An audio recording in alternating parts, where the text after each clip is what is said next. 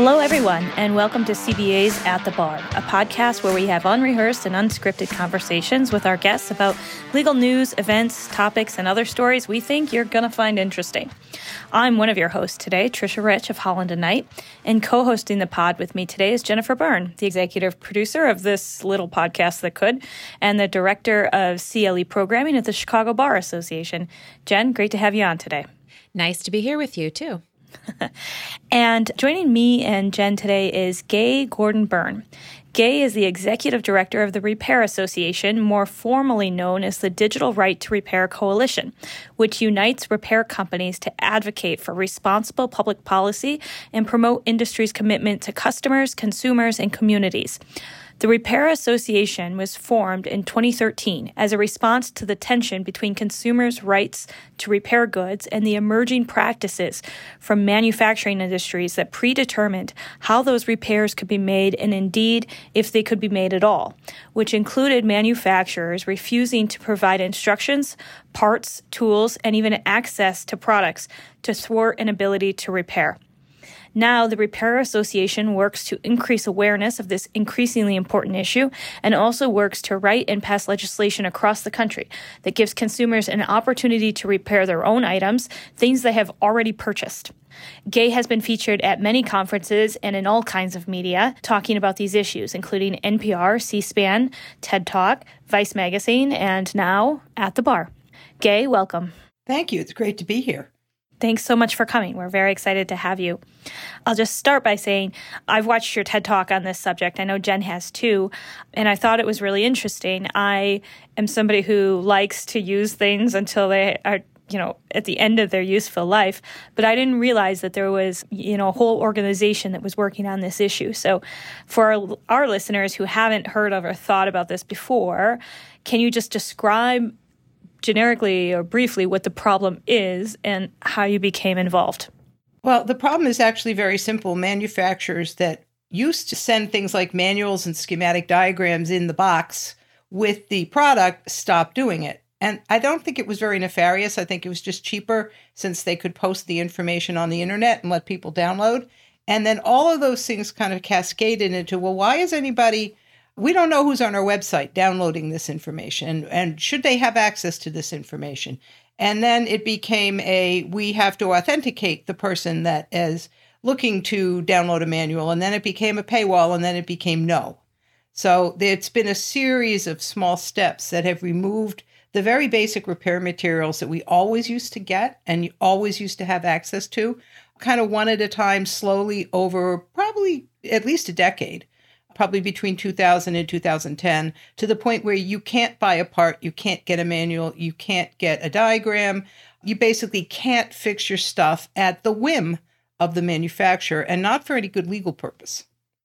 You know, what interested me in the topic initially were a couple personal incidents that happened, and Trisha knows about these because I'm sure I, I vented about them on our uh, at the bar text chain. But what recently happened in my household was my husband's laptop had its battery die, and he took it to the Apple geniuses, who then told him, Well, we don't repair batteries. It's totaled. You need to buy a new laptop. So he took it home and sat on it for a while and was like, Should we buy a new laptop? And I was like, We don't have money for a new laptop right now. We're just going to have to wait on that, I guess. So in the meantime, he went online and he found this company, iFixit and he ordered a kit to repair the battery himself, which, of course, I observed this process and thought he was a little bit insane. He had to order some special magnifying glasses that had lights on them in order to see these really small screws. But after about a day at our dining room table, using this kit that he had ordered, he was indeed able to repair the laptop. And that sent him down a little bit of a rabbit hole. And that's where he found out about your organization and said to me, Jen, this is a legal issue that you should be thinking about here because it's, you know, it impacts consumer protection issues. I think it touches on intellectual property. And so, just by way of background, I think the average person walking around, most consumers probably feels the way Trish articulated at the top of the episode, which is we like to use things until the end of their useful life. But then when you come up against a situation like this and you see I guess, the ridiculousness that you can't even replace a battery on this expensive device that you purchased. You're like, well, wait a second, how did we get here? You know, and so that's kind of what brought this about. So I just, I thought I'd point that out for the listeners at home who may have had similar frustrations and experiences. And that's sort of what led me to thinking about this as a topic us as lawyers and then the broader consumers should really be taking a closer look at. Well, your experience is totally classic. And honestly, it's why we've been able to make so much progress legislatively because every legislator, every staffer, and every constituent has a similar story. It's almost impossible that they haven't run across some form of barrier to replacing a battery or a piece of glass. And it doesn't have to be just Apple, it could be everything that can break. And the barriers are all over the place. And it has been really simple to explain to people that this is wrong it's legally wrong. It's morally wrong. It's bad for the planet, and we should do something about it. So it's been a pretty easy lift when we get to that point. Those stories are everywhere. Yeah, I, I wonder, one of the things I really thought was interesting in your TED talk. Uh, first of all, there were a number of issues I want to talk about today, and you just hit on one of them, which is the environmental impact of this phenomenon. And, and I want to get to that today. But first, I want to talk about the way that you discussed mom and pop's shops and how those kind of don't exist anymore. And I think in your TED talk, you gave the example of an electric toothbrush. And that was interesting to me because it seems to me there's almost a cultural shift now, right? And I, I actually think my electric toothbrush, to give an example, is kind of like nearing the end of its useful life. So I was, I've been thinking about this in preparing for the podcast and in, you know, dealing with my toothbrush. And it is just so easy now for me to just open up Amazon, be like, yep, new electric toothbrush and get one at my house tomorrow, right? Rather than try to find, you know, maybe the one or four places in all of Chicago that would repair an electric toothbrush. Take it there, give them time to figure it out. Me not have a toothbrush in the meantime, I don't know. and go back, pick it up, pay them, etc. And and it just kind of occurs to me that I wonder if we're in a chicken and an egg moment where like it's now you know these mom and pop shops don't exist anymore because of the way that manufacturers have treated this. And even if you want to try to find a mom and pop store to fix something it's so hard because they're so rare anymore. And is there a bit of a cultural problem you have on educating people? Oh everything you say is so true. Not everything that you can fix makes economic sense to fix. Like you just explained how far away do I have to go to get something fixed? What is the cost of that time? What's the cost of, this, of the uh, metro ticket or whatever it is you, or the cab or however it is you're going to drive around? So these, not everything makes sense to fix. But since I just took a good look at my electric toothbrush last night, saying Kyle of iFixit told me that they sell electric toothbrush batteries. I'm like, huh. So I started looking for where there might be an access point to my toothbrush. And I found this little incredibly tiny, tiny, tiny little what might be a place for a really tiny screwdriver. and then if I open that up, maybe it's just as simple as taking a battery out, just like you do with your flashlight, and shoving another one in. So some repairs are more difficult. You might want to have that mom and pop opportunity, but some of them are probably very practical if the product was made in the way that makes it the access is easy. So we have so many problems because manufacturers have no incentive to make it easier for a consumer to fix their stuff, which leads to less repair, which leads to fewer repair shops, which leads to the problem that you're experiencing. Well, where do I even go? Where do I start? So our starting point is we just got to make sure that people have the basics that they actually if they wanted to they could get the parts they could get the tools they could get the diagram that shows them what it is they have to do in order to be able to do something simple like replace a battery. So it's all it's a big mess and we're we're just attacking it from the one angle that we can because there is a legislative solution. I don't think we can change culture all that easily legislatively. I will say, Jen, since you shared your husband's story, I'll share a, a story from my husband my husband and I both travel a lot for work, and he has this suitcase. So this is an easier problem, I think, than an electric toothbrush, actually. But he has this suitcase that is like, I don't know, 10 or 12 years old. The guy from The Amazing Race had a suitcase line like a million years ago, and he got a couple of these and he thinks they're the best suitcases that ever lived. And so he had one and the handle broke and then he traded his mother for the one she had. He gave her the one with the broken handle and took hers, and she charged him for it. Actually, just a story for another podcast. So he's already incurred, just for those of you, at, uh, uh, you know, doing the math, he's already incurred the cost of the suitcase, the trade to his mom, and then he has a suitcase for like a couple of months, and one of the wheels doesn't work anymore. And my husband's a scrappy guy, so he's like dragging this broken wheel suitcase through airports all over, right? And so, uh, so he orders some wheels on Amazon and he gets them, and they. I am by far the handier of the two of us, and I look at them and I was like, "These are not the right wheels for this suitcase. I mean, these won't work and they don't fit." And he was like, "I think you can just take them off," and I was like, "No, you can't. Like, I'm gonna have to find." Somewhere somehow that repairs suitcases. And i sort of knew somewhere in the back resources of my mind that like i think that people that repair shoes also repair suitcases which is not to me an intuitive thing but i had read that somewhere.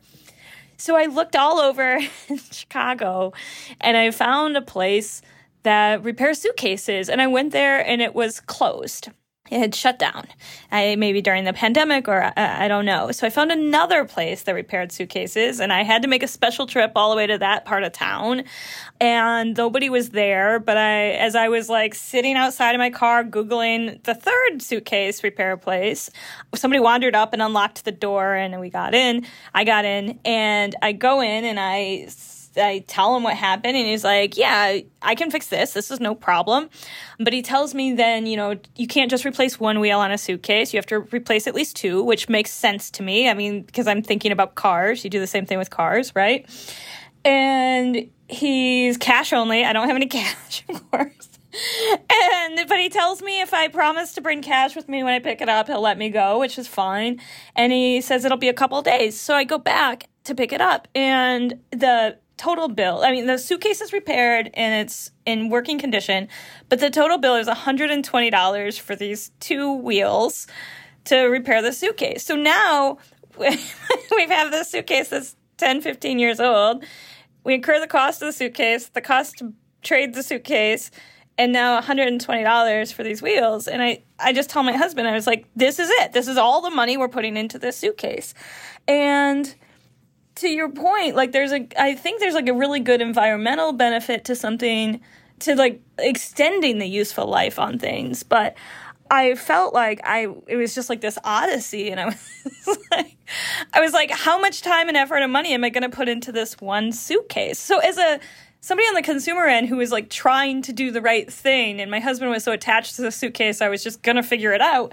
It just felt like it was a lot of work. It just felt like it was an extraordinary amount of work. Oh, you have quite a saga there. I know. It's like three hours later, I'm telling this suitcase story, but like, it was just, uh, it just felt like it was too hard. Well, it was too hard, but not because anything about it was electronic. Yeah. Well, I think this speaks to one of the points that Gay brought up in the TED Talk, which is, and I think it was your opening preamble, in fact, it is the way to extend the useful life of things we love or things we enjoy. And so, you know, while in the case of your husband, maybe the suitcase really was totaled, you certainly could replace a suitcase for $120. And there's no electronic component there, but it's an item that he may have had sentimental attachment to. He may have felt that, you know, the inner workings of how you store things in this suitcase were super important and irreplaceable to him. And so that brings us, I think, to one of the points in your talk, Gay, which is that, you know, sometimes we just want to preserve the things that we care about and that we enjoy using. And we made a careful selection to purchase and we used our resources and invested in this product. And so I think that is an essential part of this is you phrase it as the right to repair, the right of the consumer to buy something and then to use it as they see fit. So I think that's extremely important. But you know, you touch on many of the other things that we've sort of alluded to so far in this conversation, which are the local economy and how being able to repair your products supports that in various ways. We also touched on the environmental side. And so maybe we can dig further into that. And I think that's what Trish is talking about. She's trying to do the right thing by not being a wasteful throwaway consumer. So, can we talk a little bit about the environmental side of this and how? Our sustainability goals are underpinned and supported by being more conscientious about repairing our goods and pushing for legislation that might enable us to do so. Oh, absolutely. It's a big component of why people want to do this. They want to be able to keep the things they like in use and consequently out of the landfill. And the environmental consequences are pretty easy to document. If you fix something and keep it in use, you are amortizing all of the wasteful products, the, the cost of mining, the cost of transportation, all the things that went into it that you never see but you're amortizing that over a longer period of time. So you're already being a good, responsible, sustainable citizen, even if you only, if let's say you get two years out of that suitcase with its new wheels. I better. or, yeah, you better, considering how much you, yeah, how much you got cost into that thing. But the the barriers to repair are a little bit harder to control when there's electronic components because there is a point in time in which manufacturers no longer make parts. I don't know how they, they got these wheels, but eventually somebody might be willing to, say, use a, a 3D printer to make a wheel. It's not impossible, but if you had a if you had a, an electronic wheel, I'm kind of going a little off the reservation here, it might be a really hard thing to find. And if you can't, say, break down another suitcase that has good wheels for ones that have bad wheels because the manufacturer won't let you install the wheels, then you have mm-hmm. another level of difficulty making that suitcase last. And that's where we're active legislatively. We're not saying everything should be repairable, but if it is, you got to make it possible tell us the landscape legally regarding that and how things have evolved because i think again you mentioned in your ted talk that it used to be the case that the schematic would be provided and i think you mentioned that at the top of this podcast as well that there was a transition when the internet made it possible for manufacturers to post that information online and then over time they sort of made the gatekeeping tighter and tighter until it was no longer provided. But can you clarify from a legal standpoint? Was it historically the law that manufacturers had to provide this information, or was it just something that was done, custom and practice? And then after that was eroded and they found it to be beneficial to them, now we're engaged in sort of a, you know, we're trying to legislate the consumer's right to have access to this information. Can you kind of describe for us that landscape? Yeah, in the high tech world, there is actually a lack of law and a custom and practice, but it goes back to the 1950s when um, there was a much more active antitrust interest on the part of the Department of Justice in making sure that there was access for competition for uh, used equipment and for parts. And the the number one company that came under their scrutiny was IBM, then International Business Machines.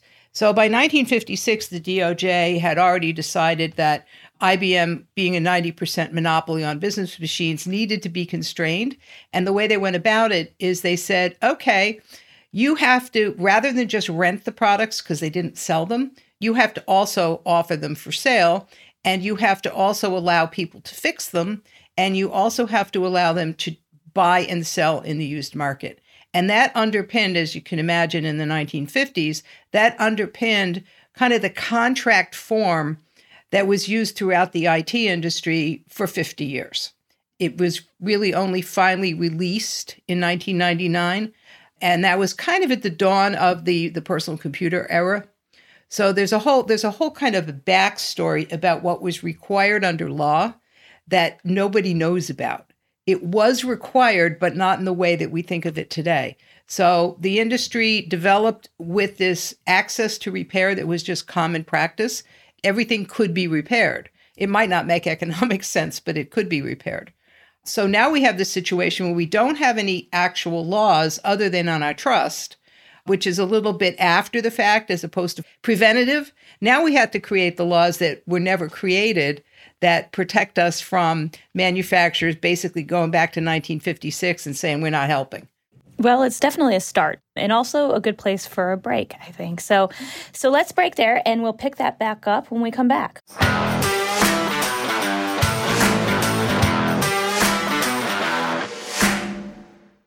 Getting legal malpractice insurance doesn't have to be complicated. Let CBA Insurance Agency do the heavy lifting for you. We shop to the top carriers to find the best rates. Get a free quote by visiting cbainsurance.org. Need a lawyer? Steve? I do. You look like you need a lawyer. The Chicago Bar Association Lawyer Referral Service has been making referrals for over 70 years to attorneys who have been thoroughly screened for experience in over 40 different areas of the law. Call 312 554 2001 or visit us online at www.chicagobar.org backslash LRS.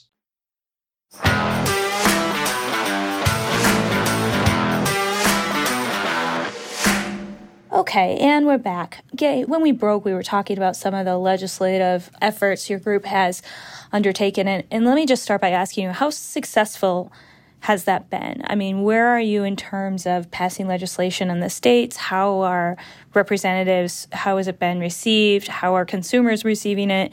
Just can you give us sort of a 30,000 foot overview of where you are?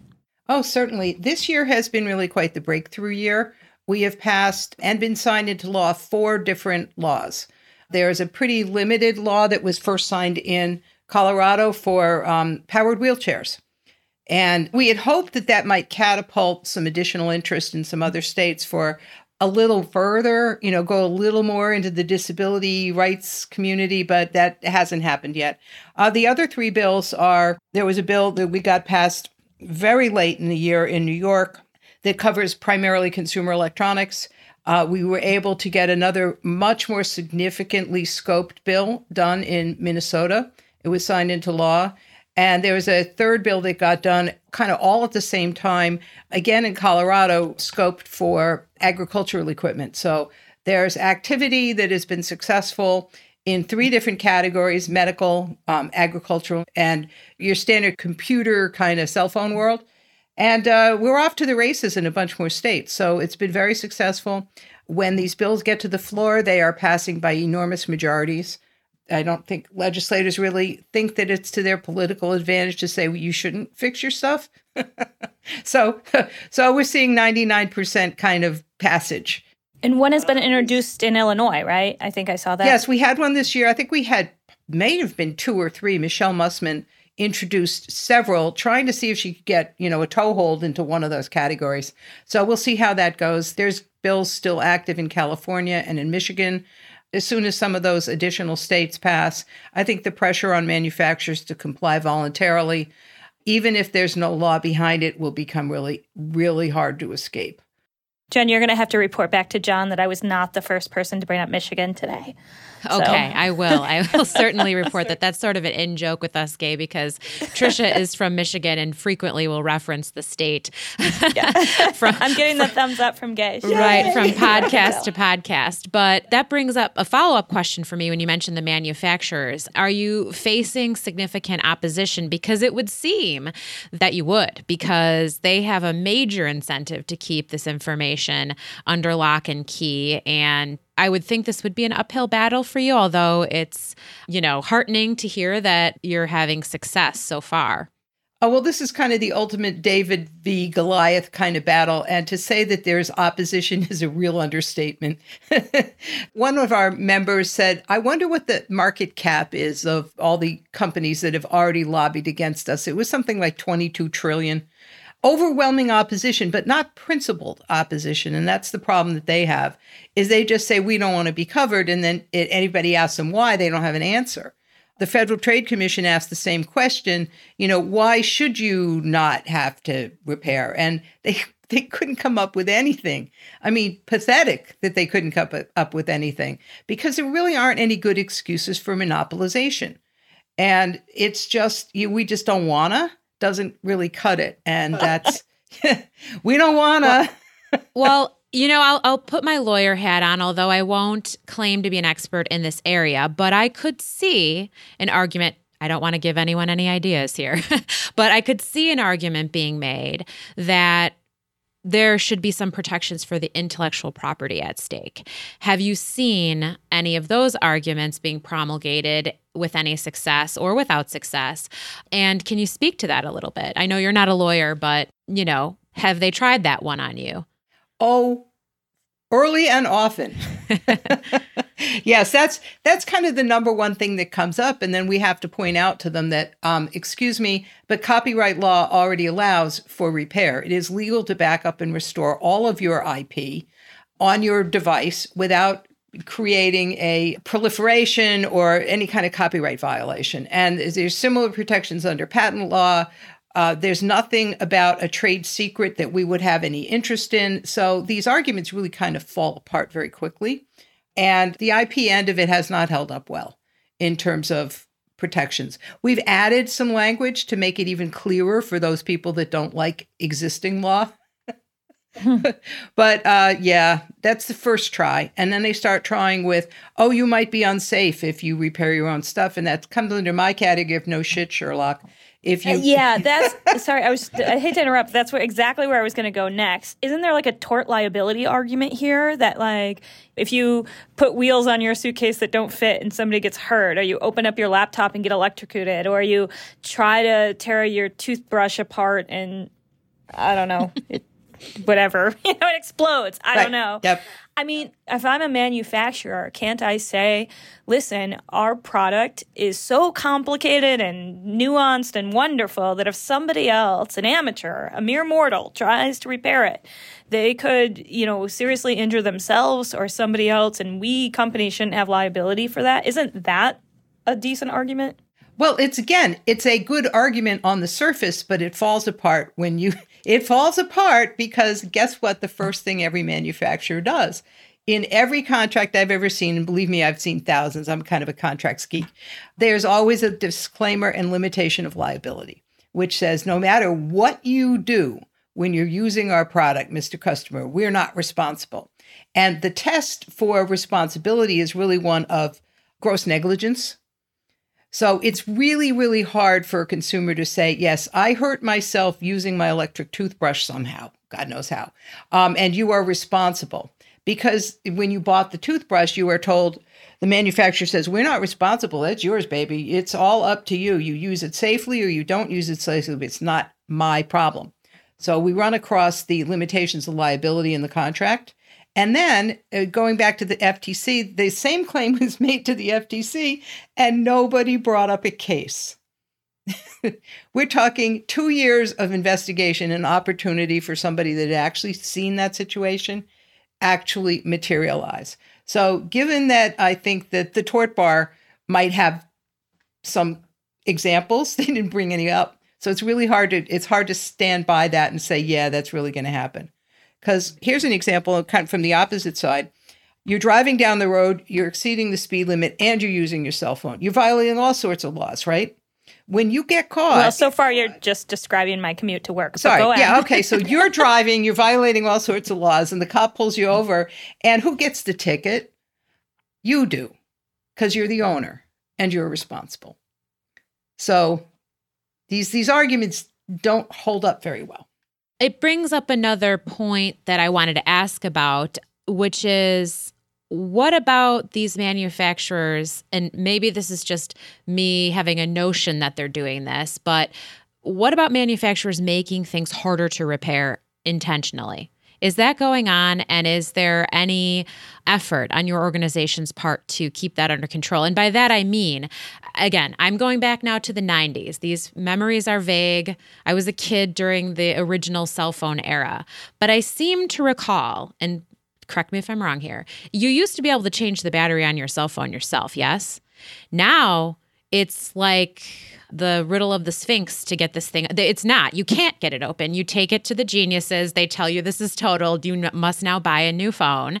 And by the way, they don't encourage you to buy new phones anymore. They encourage you to lease your devices so that you're highly incentivized to just throw this thing away, get the brand new one, and walk out with the new device and not worry about the battery. So, what do you have to say about that? Is this a problem or am I imagining it? and actually, before you answer that, I want to say, speaking full circle to my like trying to do the right thing, I did one time take in my iPhone into a place where they changed out batteries and they didn't have batteries that were the right size. So they're like, this one's a little bit bigger than the one that would fit in your iPhone, but they like squeezed it in, right?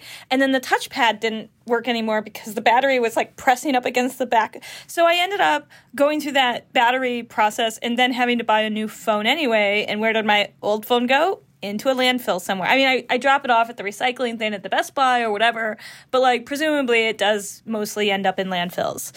So I just want to say I've, I've gone through the process of trying to do that and it, it just wasn't successful.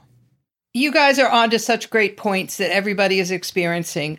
Batteries were very replaceable. And I can't remember how many phones I had over the years where he popped the battery out, put new battery in, keep going, keep going, keep going.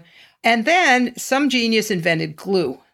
and they started they started slathering things with glue and then it got harder and harder to get into them and then they stopped using screws and they used only glue and uh, it was a lot of consumer pressure to get some of that change. A lot of that design kind of pressure is coming from Europe.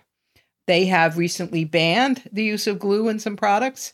And they've also made some design requirements that we uh, uh we're not good at mandates here in the US. We like the free market. Some of those incentives are coming in from Europe, but it's very very true that stuff has been made not to be repairable and particularly to only be repairable by the person that has the magic password. Because even if you can get in, even if you can rip the glue apart, when you go to replace a part now, and this is really truly scary stuff, the part has to match the motherboard. And even if you have the original manufacturer part in the right shape and right size to go in and fit as it should, it has to be paired to be recognized by the motherboard. And that pairing is only done at guess whose location. You can't do it yourself. And you can't, an independent can't get access to those tools. Some of that is changing under pressure of legislation because that's one of the things that's kind of banned under the laws, saying you must provide the ability to pair a used part. You must provide a part that fits. You must provide access to the authentic tools that you are using and you are selling to your authorized repair providers so that a high quality service can be performed even if it's not by you, even if you don't want to try to do it yourself, there should be the opportunity for someone to go into business, learn, figure it out, and do a good job. So we are making progress through legislation, but on the design side, we're not doing it. It's uh, Europe is pushing those. And relative to your your question about what happens when that product goes to the landfill, these products are very bad in landfills. They mostly all have embedded batteries of some kind. Even even the electronic toothbrush has a little battery. And if that battery is not totally dead when it goes to the landfill as soon as it hits a crushing machine it literally comes into contact with oxygen and the lithium explodes which is why you have so many fires in recycling facilities and in landfills and in other locations where these electronics should not be located. So there's more to that too. And as we continue to become more and more dependent on electronics. And I'm thinking about devices, not just such as iPads, phones, computers, but EVs. This is the next thing that's coming down the pipeline a major transition to electronic vehicles, which I think most people who want to buy an electronic vehicle believe they would be doing so because it's better for the environment, right? And it makes us less dependent on oil and gas. But in the course of this conversation, I see a number of potential problems that could emerge as people become dependent on electronic vehicles. Do you have any thoughts on that? yeah, I have thoughts on a lot of things. One of the things that we've always followed has been the battle for right to repair that really kind of got started 10 years before we did in the auto industry because the auto dealerships were able to fix things that the manufacturers weren't letting the independent mechanic fix. And that led to a law passed in Massachusetts in 2012, which basically created the mold for right to repair. So starting in 2014 it actually was used as the basis for a national memorandum of understanding which has let all of us be able to fix our cars at a local dealership but it didn't cover electric vehicles it didn't cover tesla And it's not going to cover electric vehicles going forward because it doesn't say electric. So there's a lot of holes in that environment that we're going to start to see come up. And it's pervasive in the manufacturing space for automobiles and trucks. And it's only going to get worse. And so some of the people that have now become kind of colleagues in the right to repair space include auto and truck interests, you know, independent interests. So we're actually all fighting the same problem. We're fighting the monopolization of repair, but we came about it from different industries, and our side of it was very poorly organized until we started. There were there's lots of trade associations that were picking in one little tiny pocket of the industry. You know, there was recyclers, there was reverse logistics, there were people that were buying and selling used parts, people that were selling new parts that go into other parts. And so we were able to pull them all together, which is why we're coalition. Now we're crossing into the auto space. Mm-hmm. Same problem. Yeah. yeah, seems very universal when you look at it from that perspective. When we talk about the environmental impact, uh, one of the interesting things I think we heard in your TED talk, which I encourage all of our listeners to go listen to. It's only you know ten or fifteen minutes long, so it's a, it's a it's a, it's really interesting and it's an easy listen. But when you talked about the environmental impact, one of the things you said was by the time a product gets in our hands, an electric toothbrush or a computer or a suitcase or whatever it is, most of the environmental impact on that product has already happened. And I think that's a little counterintuitive to people because even as we've been talking about it today, we're talking about things on the back end, like when it goes into a landfill, what happens. So I wondered if you could talk some about that environmental impact on the front end of building a product and how harmful that is. Well, I think the statistic I used came from the UN, and nobody's argued really that I have the wrong statistic, but we'll just throw it out there. Something like 80% of all the environmental costs in building and shipping a, a gadget to us here in the States is associated with the manufacturing and transportation process. So the fewer things we buy, the less damage we're asking primarily Asians to absorb because we're not we're not mining here. We're not pulling cobalt out of the ground with child labor in Africa. The manufacturers are digging around for everything that they need and then shipping it to Asia to be processed. And then we get it only after it's pretty. So these are very real harms to happen around the world, but we don't see them. So we're we're kind of putting blinders on when it comes to how useful these devices are. Do we really need everything that's electronic to be electronic? I argue no. I don't need a touchpad on my refrigerator. I don't need a touchpad, especially don't need a refrigerator that looks inside with a wireless ID to tell me I need eggs. I, I think I can figure that out. I don't I don't highly value that function. So there's a it's lot solving a problem that you don't have. I, it's there's a lot of that. I think a lot of the products yeah. are being made with features nobody has. No, they can create the feature, but nobody's asking for the feature. And even if the feature is available, who's using it? Is anybody actually using it? Have we just overcomplicated our lives for no good reason?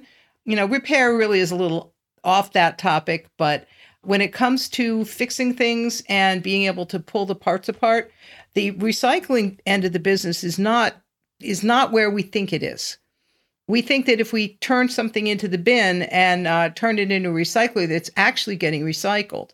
I think there's a statistic again, people could argue the, the actual amount, but it's something only like 14% of what we're presenting to be recycled is actually getting recycled. And that's because it's all glued together. It's all made with all sorts of materials that don't have a lot of economic value. So it's really hard to expect to be able to put the labor into them to pull them apart to generate a raw material that can be remarketed. And believe me, a lot of these manufacturers are buying new parts because they can get a million of them in a batch. They're not looking to get 5, 10, 15 a week of parts to be able to reuse them. It's just impractical from a manufacturing standpoint. So we're, we're kind of we're kind of deceiving ourselves and we think that recycling can do more than it's doing. And then of course what it's not doing it's actually keeping stuff out of the landfill because the vast majority of this material is going into the landfill. Yeah, I'm actually surprised that it could even be as high as 14%. That seem, it seems to me that recycling programs are largely ineffective and inefficient. I wouldn't disagree. We've mandated them all over the country. There's all sorts of requirements that thou shalt recycle X, Y, and Z, but then there's no business model to support that. So a lot of right. a lot of I've I've seen some states that have had these requirements pass legislation to undo the requirements because they have no. Oh, interesting. Yeah, West Virginia I think had a had a law mandating something, and they couldn't they couldn't execute it, so they removed the law, which I think is emblematic of how hard the problem is. Yeah, and, uh, and to your point earlier, the people that really really believe in a free market, I guess would say, like, listen, if we can make recycling work, a free market would build up around it. And it really hasn't outside of aluminum, I think. Yeah, there's there's some metals that are you know worth digging around for, but for this is also an element of right to repair. The recyclers get random stuff in in random quantities. They don't know what's coming in the door from one minute to the next. So they've got to have an ability to sort and pick through the pile of stuff that shows up on their doorstep and know what's valuable and what's not.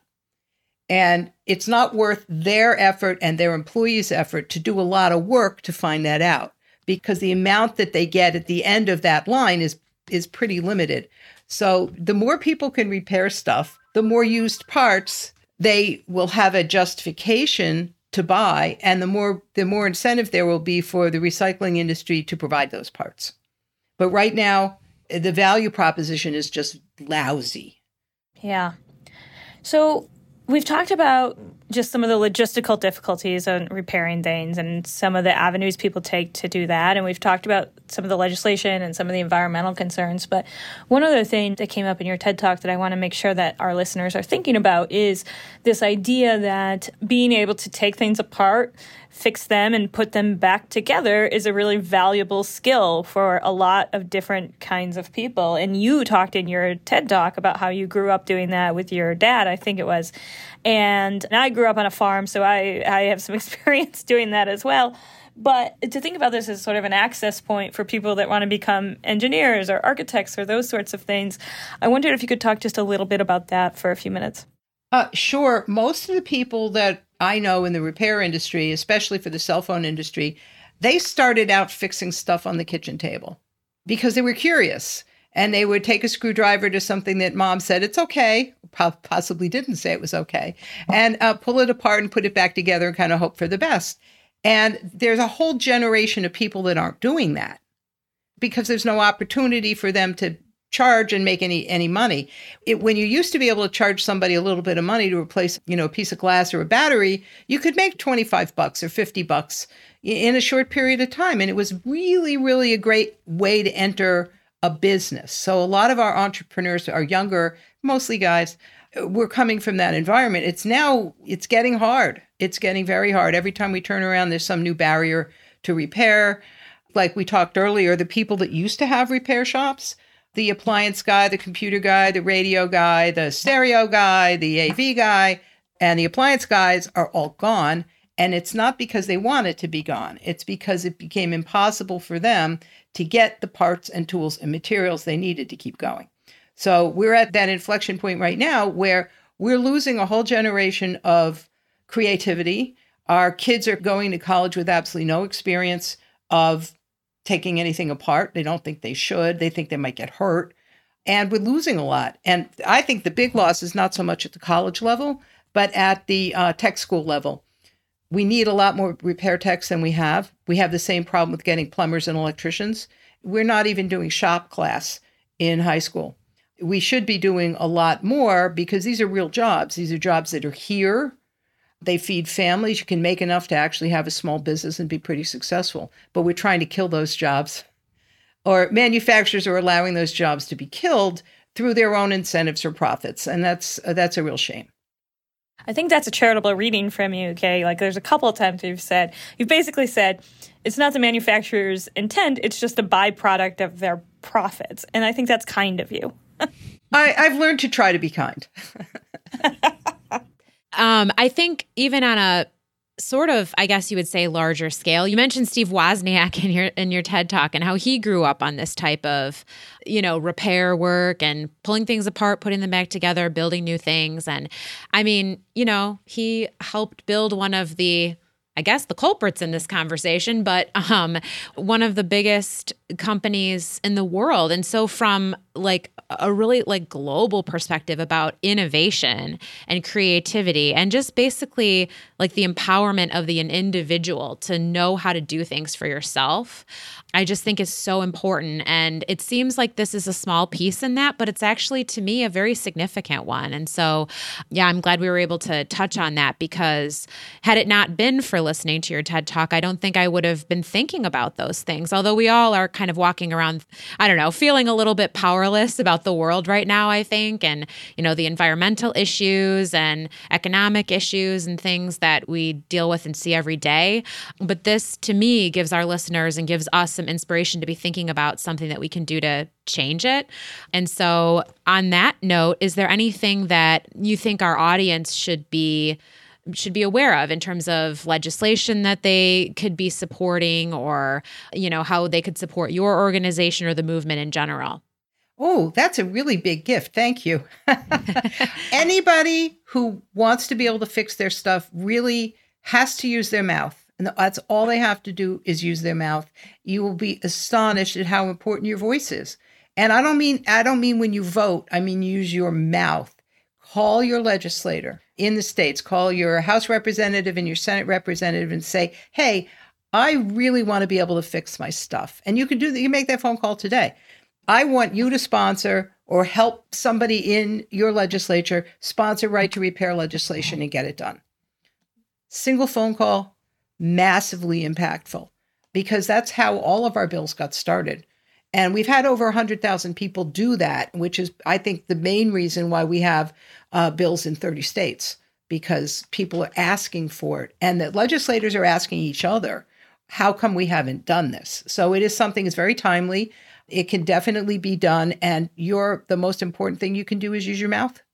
People should stop talking to each other about this and start calling the legislators because that's where it can actually happen. Well, that is a really great action item. And I think on that note, we will take our last break and we'll be back in just a minute for Stranger Than Legal Fiction.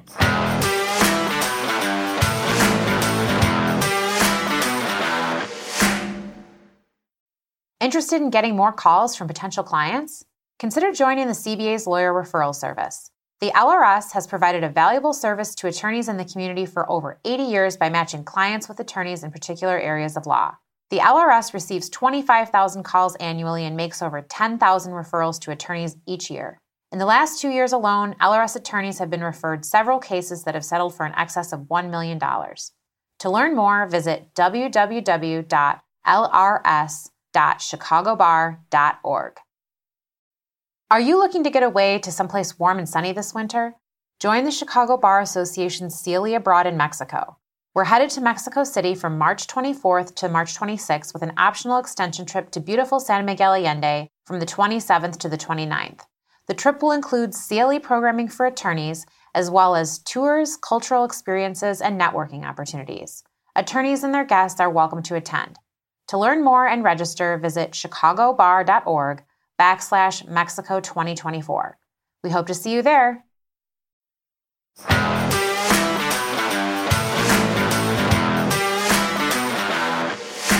Okay, and we are back for our third and final segment Stranger Than Legal Fiction. All of our listeners, and Jen, of course, know the rules, but uh, Gay, since it's your first time on the podcast, this is how this goes. Jen and I have both researched a few laws, and we have brought here with us today one law that is fake and one law that is real. And we're going to quiz you and each other on those laws and see who wins, which is the wonderful prize of all of the glory of this episode of the podcast. So, Jen, are you ready to go?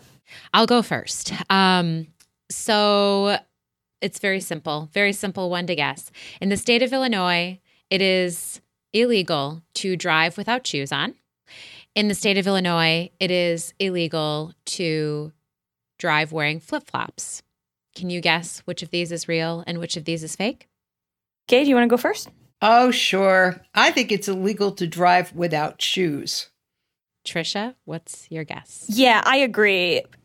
Although certainly I have violated at least both of these laws once. but flip flops are, you know, 10 months out of the year my go to shoe. So I think it is illegal to drive without shoes and okay to drive with flip flops.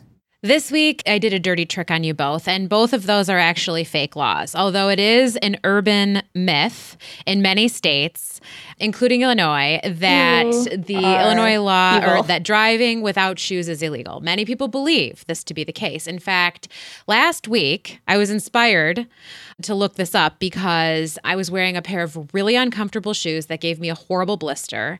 And I walked all the way from the office to the train and I had blood just like coming out of the back of my shoe. So I'm like, there is no way I'm going to get in my car with these on and do one more moment in these shoes once I got to my car. So I took them off and then I had this thought in my mind Am I committing an illegal act by driving without shoes on? But I have to do it. So I did it. And then I said to myself, I better look this up. I better make sure I wasn't breaking the law. And in fact, I was not. There is no law in the state of Illinois that prohibits driving with either flip flops or barefoot. However, if you are driving with no shoes on or an unsafe type of a shoe, sandal, flip flop, and you get into a car accident, you can be liable for damages to another person who you may injure, or you can be convicted of reckless driving. So there still can be consequences for driving in an unsafe manner with unsafe footwear or no footwear, but it's not, there's no actual you know, law on the books that says it is illegal to drive without shoes. So it's a bit of a trick question there.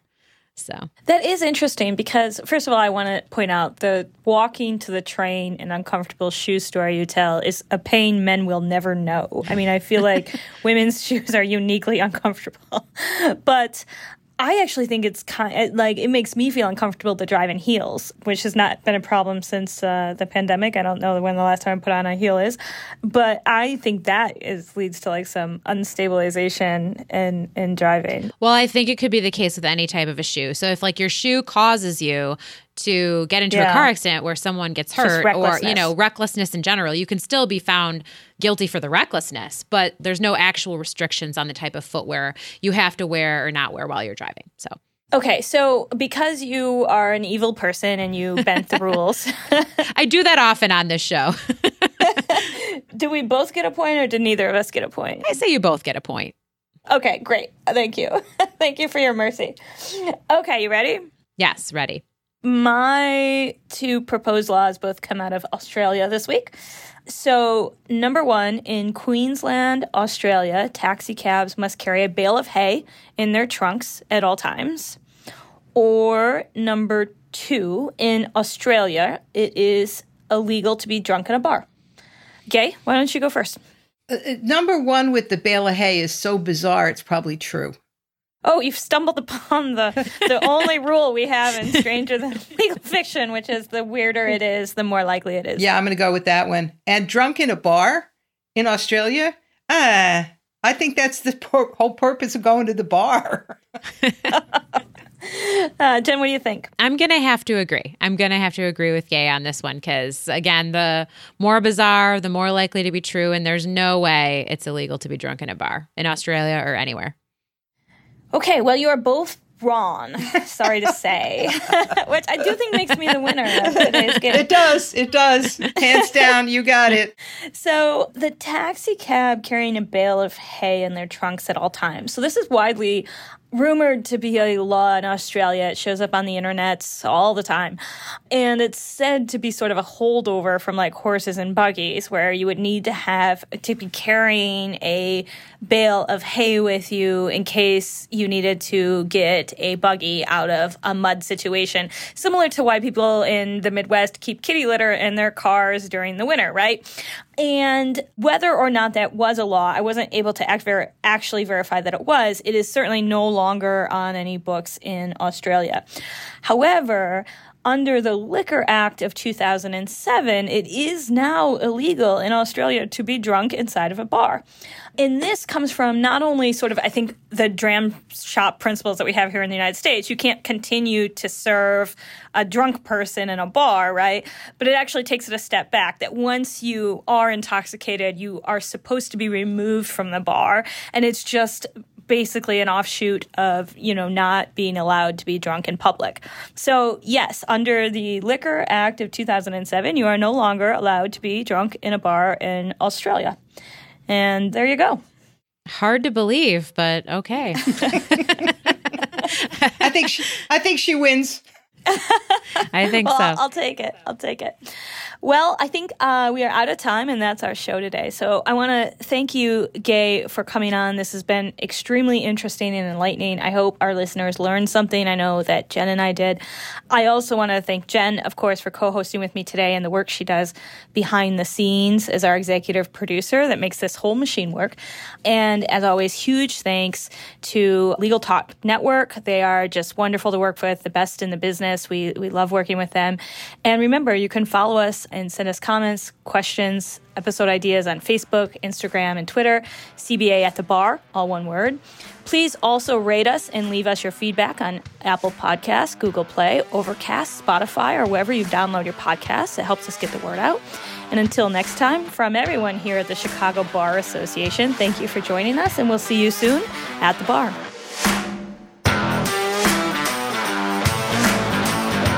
But you better not be drunk. I might be drunk.